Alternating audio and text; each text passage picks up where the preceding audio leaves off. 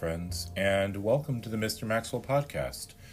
So, today I wanted to revisit a topic that I talked about a month ago.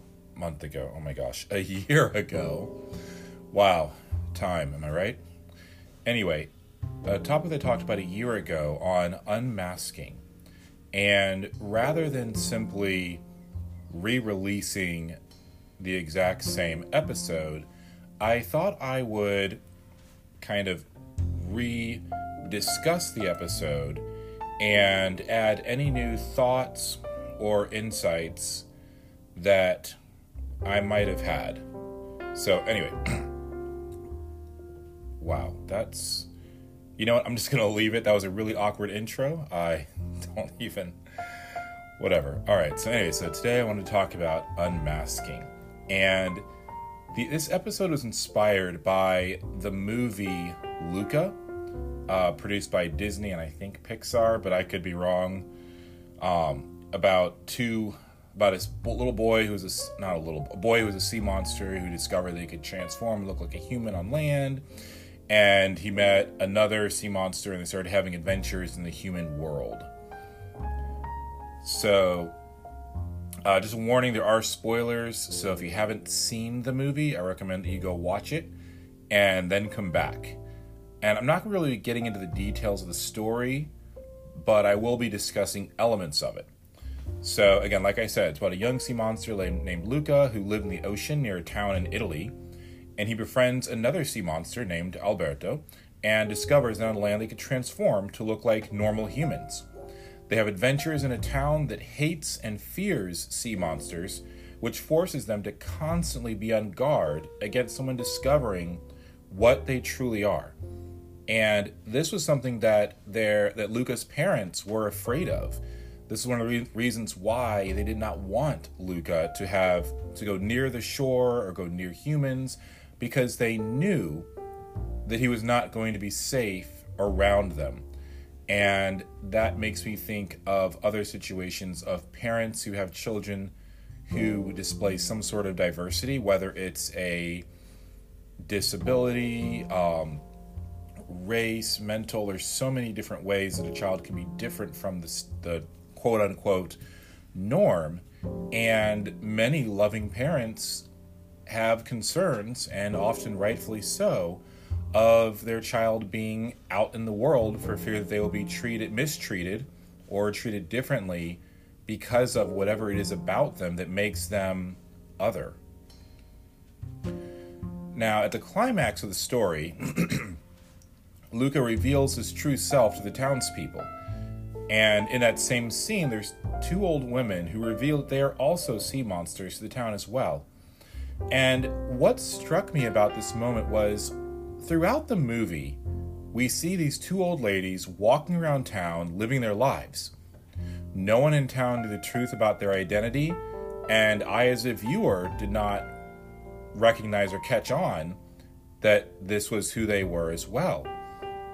And I don't know, that really got to me. Because think about that. They lived their entire lives in hiding never letting anyone know who they were.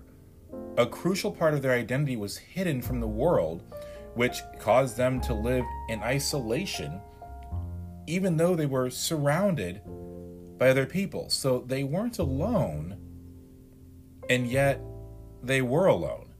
Just as Luca and Alberto, they were alone in many ways because they yes, they did not want to only live in the sea, they didn't want to only live on land, and yet, you know, they were limited or had to be in fear, you know, even as they lived their lives. And even though they looked human, the old lady, going back to the old ladies, even though they looked human, as long as they stayed away from water, they weren't. And the reality is, when they were younger, if they had revealed who they truly were, it most likely would have resulted in their deaths. So they spent their entire lives in fear and in hiding. For me, I most connect with this with my autism. While I am an African American person, I can't hide my skin color. So I am treated or laughed at or jokes are made at my expense or accepted. Either way, all of that happens out in the open. It's not something that can be disguised. But, you know, a few years ago, I was diagnosed uh, with autism, along with lupus, which is a chronic autoimmune disease. And while not officially diagnosed, I display many markers of ADHD, to the point where I'm pretty certain that I am ADHD as well. And after a lifetime of feeling like I didn't belong to the world I lived in, I finally understood why. It was like in the in the movie Thor when Loki discovered that he was actually a frost giant. Or if I had been raised human only to discover that I was actually a sea monster or from another planet. And I say this because when I learned that I was autistic, so many things about myself made sense. I realized the labels I had lived under were wrong. I was able to make adjustments to how I lived my life and work with who I am instead of wasting my time trying to be normal, instead of wasting my time trying to pretend like I am neurotypical, which I am not. And once I discovered the truth about myself, I, I had a choice. I could leave my fidgets, my headphones, my sensory friendly clothes at home and walk out the door and pretend to be just another healthy, neurotypical person. I can avoid posting things on social media about autism, lupus, or ADHD. I don't have to talk about it on my podcast. I can suppress, continue to suppress my stims when in public or when sad. I could not divulge in my special interests. I could not snuggle with a stuffed animal because it's soothing from a sensory perspective, right? I could continue to try, even though I was often failing, but I could continue to try to pretend to be normal. I could avoid the topic altogether. In fact, some people, when I disclosed my diagnosis, the response was, Why do they even test for that? Why does it even matter? Why do you need to know? As if me even wanting to find out that I was autistic was somehow a bad thing.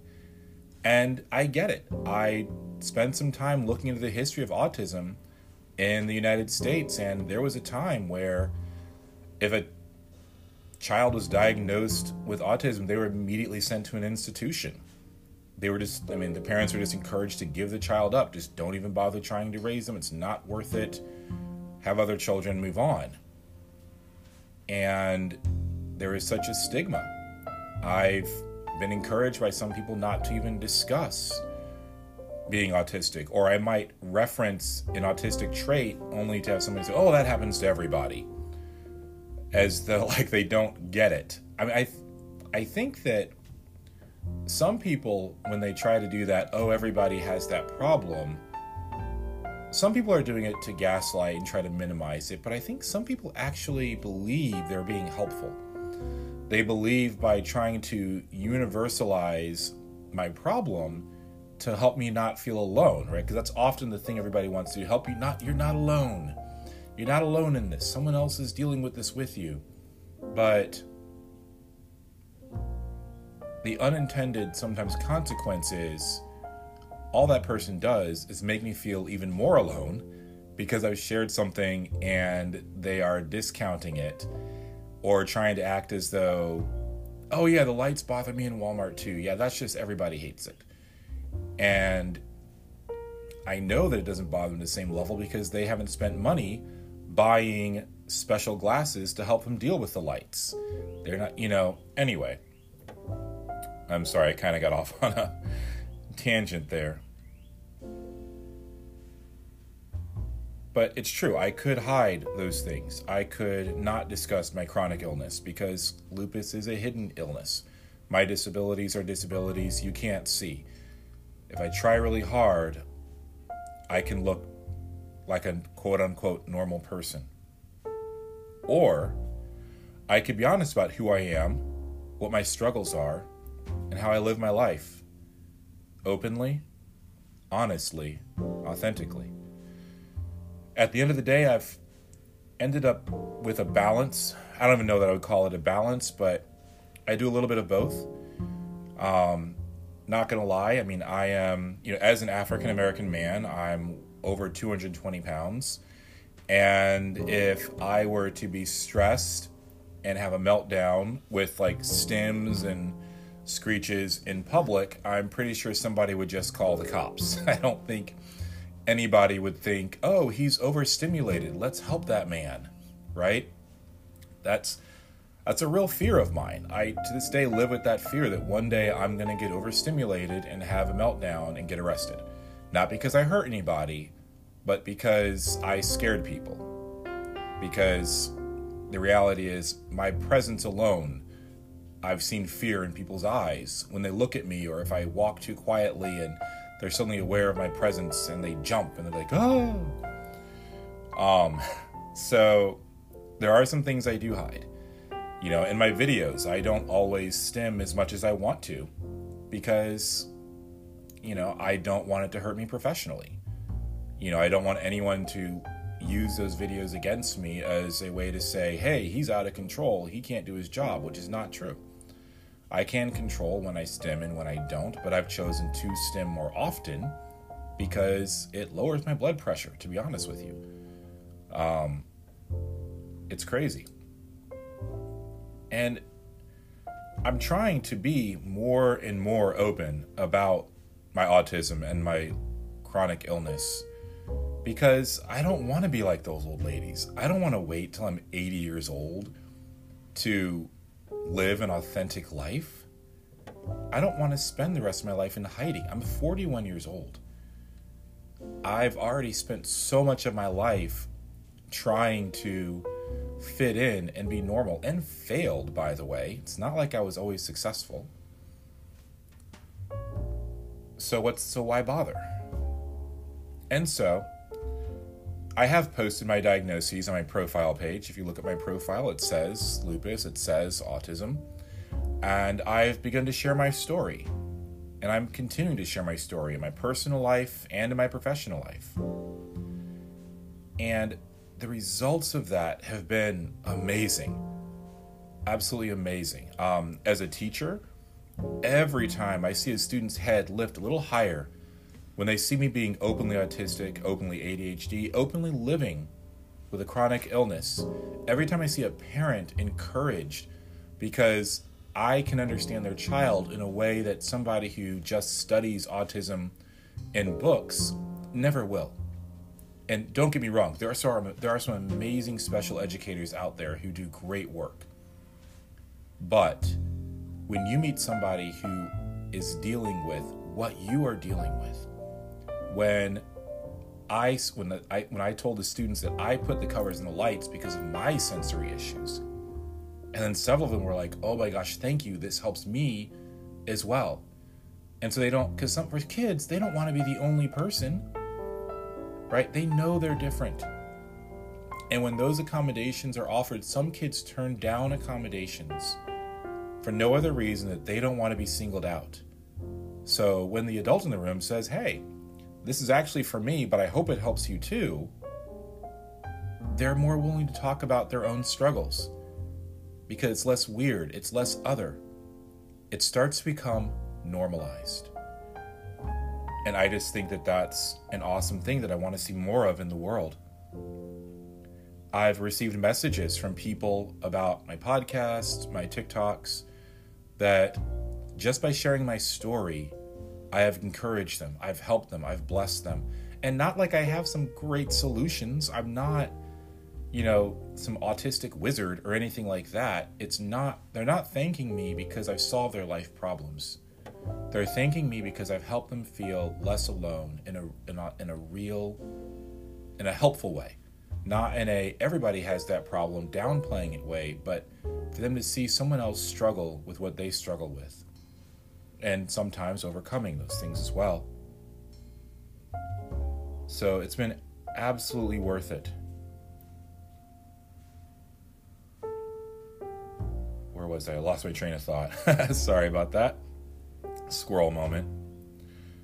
But all of this has done nothing but to convince me that the more I share, the more people I can bring hope to.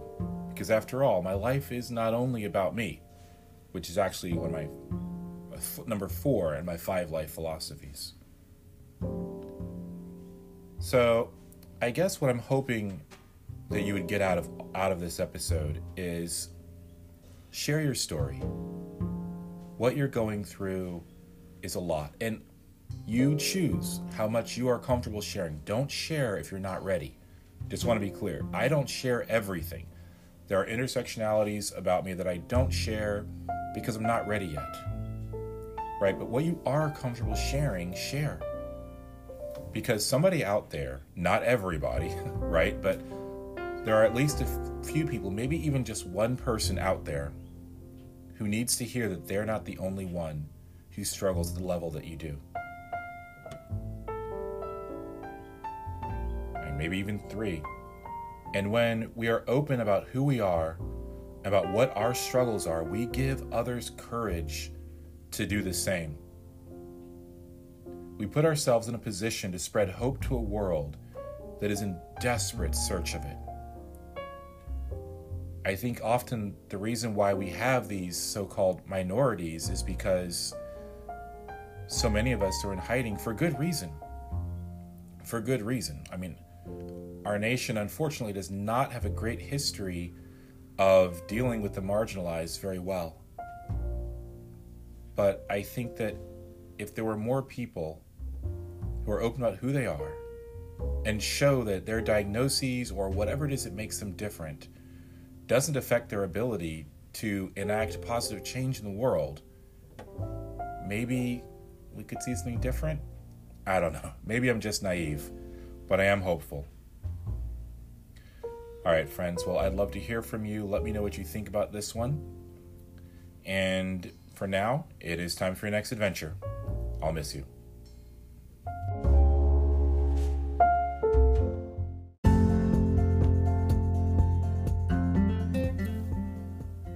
Thank you, friends, for listening to the Mr. Maxwell podcast. If you'd like to see what else I am up to, you can find me on Twitter, TikTok, and Instagram, all at Mr. underscore Maxwell 16. Please, I'd love to hear from you. Um, let me know what you think of the podcast. Let me think of. Let me know if there are any other things you'd like me to talk about. All right, friends. Hope you have a wonderful day.